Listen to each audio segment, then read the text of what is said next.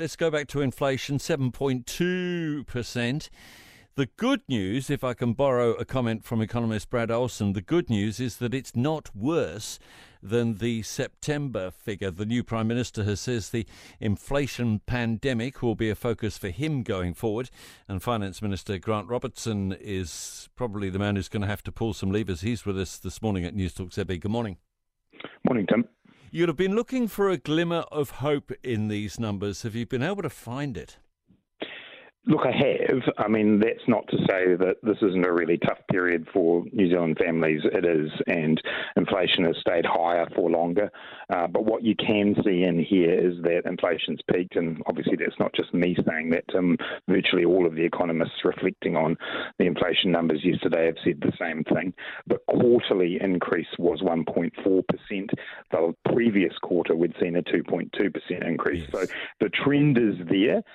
It's still going to be challenging for a lot of Kiwi families over the next little while, and that's why, as Chris Hipkins has said, we've got to redouble our efforts to make sure we support people through this time.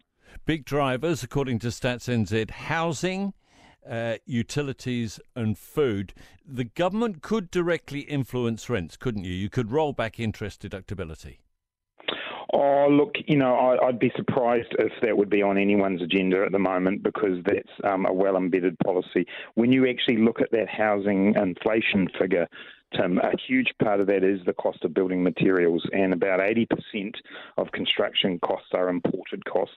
We're still seeing the flow through of that into the economy.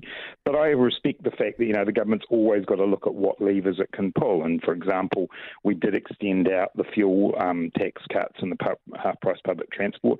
That fuel cost influences a lot of the other things that we pay for in the economy, including groceries and so on. So, true. You know, having extended that out through till the end of March provides a bit more relief. So we've got to always keep looking at what we can do, but really focus on where we can have the biggest impact most quickly. But the truth is we're getting past the point where you can blame this all on global issues, aren't we? We're at the point where we've got to admit this is tradable stuff. We can do something about it. How far do you admit government actions are contributing? Well, what I look around the world is that I still see, as Prime Minister Hipkins has described it, you know, a global inflation pandemic. We had Australia's numbers out yesterday, and they're at 7.8%. So, you know, there are some countries around the world where you're seeing it starting to come off, and as I say, I think we've peaked here in New Zealand. In terms of what the government specifically does in terms of spending, you know, we've looked very carefully at our spending. We obviously had to spend a lot of money to help New Zealanders get through COVID with the wage subsidy and so on, but we've, you know, are looking to reduce that over the coming years, because we want to make sure that our policy, our fiscal policy, supports what the Reserve Bank's doing with monetary policy, and certainly the Treasury believe that's what we're doing. We've got to continue to provide all the public services and support people, but we're striking a balance, and I think we are now doing what needs to be done to bring spending back from those emergency levels. OK, but what about on a more domestic level, on a more day-to-day level? You've pumped up wages, you've blocked immigration, despite so many different areas, sectors calling for a release on that, all those blocks. Why is the government so stubborn about this? Oh, I don't think we are, Tim. I think we've made significant changes in the immigration area, and we are now seeing people coming in. But again, I know you might not want to hear it, but that is also a global issue. Every finance minister I speak to around the world is facing the same issues around labour supply and shortages. So yes, we've made changes. We made changes just before Christmas. We're continually looking at those immigration settings to make sure we are supporting people to bring in the staff that they need. We've spent a lot of money in support training people up. We do have very low unemployment in New Zealand. Yes, wages have been rising. I think both of those are good things, but we have to support businesses, especially small businesses, to be able to find the staff they need, and those changes have been made. Yeah, well, what more push can you give people sitting on the job seeker at the moment, supposedly work ready? What more incentive can you give them to actually get a job? But when you've got unemployment down at 3.3%, what you've ultimately got there with people, you know, those people who are still on the unemployment benefit is more often than not a skills mismatch with the vacancies that we've got. So the big push that we've done over the last few years is to support people to retrain to get the skills that they need. And actually, you know, with our new Deputy Prime Minister, Carmel Sepuloni, I think one of the things she can be particularly proud of in her area of work is the increase in the number of people going from benefits into work. So we are doing that, but when you have unemployment down at 3.3%, it's basically a mismatch that you've got that's not always solved quickly. It's always a combination of supporting people to train and retrain, get them into work and use the immigration system. The whole world's having to deal with some pretty significant issues there. Our borders are now fully reopened. We've seen that with tourism. We're seeing that now with people coming into the country. But I understand absolutely it's still a big pressure on a lot of businesses. Do you expect local government to tighten its belt and stop dishing out 6, 7, 8% rate rises? Oh, look, I think, you know, I mean, far be it from me to tell individual local government entities what to do. Why not? They have to, well, because they're their own entity. They have to invest in the services and the things that their communities need.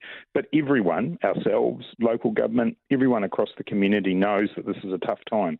We're making sure that we spend, you know, sensibly, responsibly, wisely, still support people because that's our job. But as I say, COVID was a time where we had to put a huge amount of resource into getting businesses through, getting families through. Our spending's now coming off those emergency levels, and I'm sure other entities like local government will have those same considerations. Why did you not want to be Prime Minister? Because I've been up close to the job of Prime Minister over the last 5 years, and I know it's a step up from the kind of ministerial roles, including the ones that I do. And actually, Tim, I reckon it would have been a bit dishonest of me if I'd gone for it, because it's a job you have to have 100% desire to do. I used to, you know, many years ago, I put myself forward for it, but it's been a long time, and I've had this role of Minister of Finance. I think it's a really critical role, especially with the economic situation we're facing. And so the good news is I didn't have to put myself forward for a job that I didn't have that 100% desire for, because we have Chris Hipkins who wants it and who's going to be very good at it, and I'm here to support him. And you still like finance? I do. I mean, it's not like it's without challenges, though, is it, Tim? But it's, you know, I think it's a really critical role. I know all these miserable radio people at you all the time, but you can't do anything right, can you? Hopeless. You know, right at the moment, I think it's really important for New Zealand that we've got someone with some experience. I've been around the block over the last 5 years on these issues. I know how to get us through difficult situations. I've got the experience. I think continuity is important. And, you know, one of the considerations for me in all of the last week or so has been giving New Zealanders that confidence that I'm still here in finance. And I know, you know, some of your listeners might not agree with every single thing the government does or every single thing I've done, but I think they know I'm a pretty steady hand, and that's what I'm here to provide. Grateful for your time. Thanks so much, Grant Robertson, Finance Minister at NewsTalk ZB.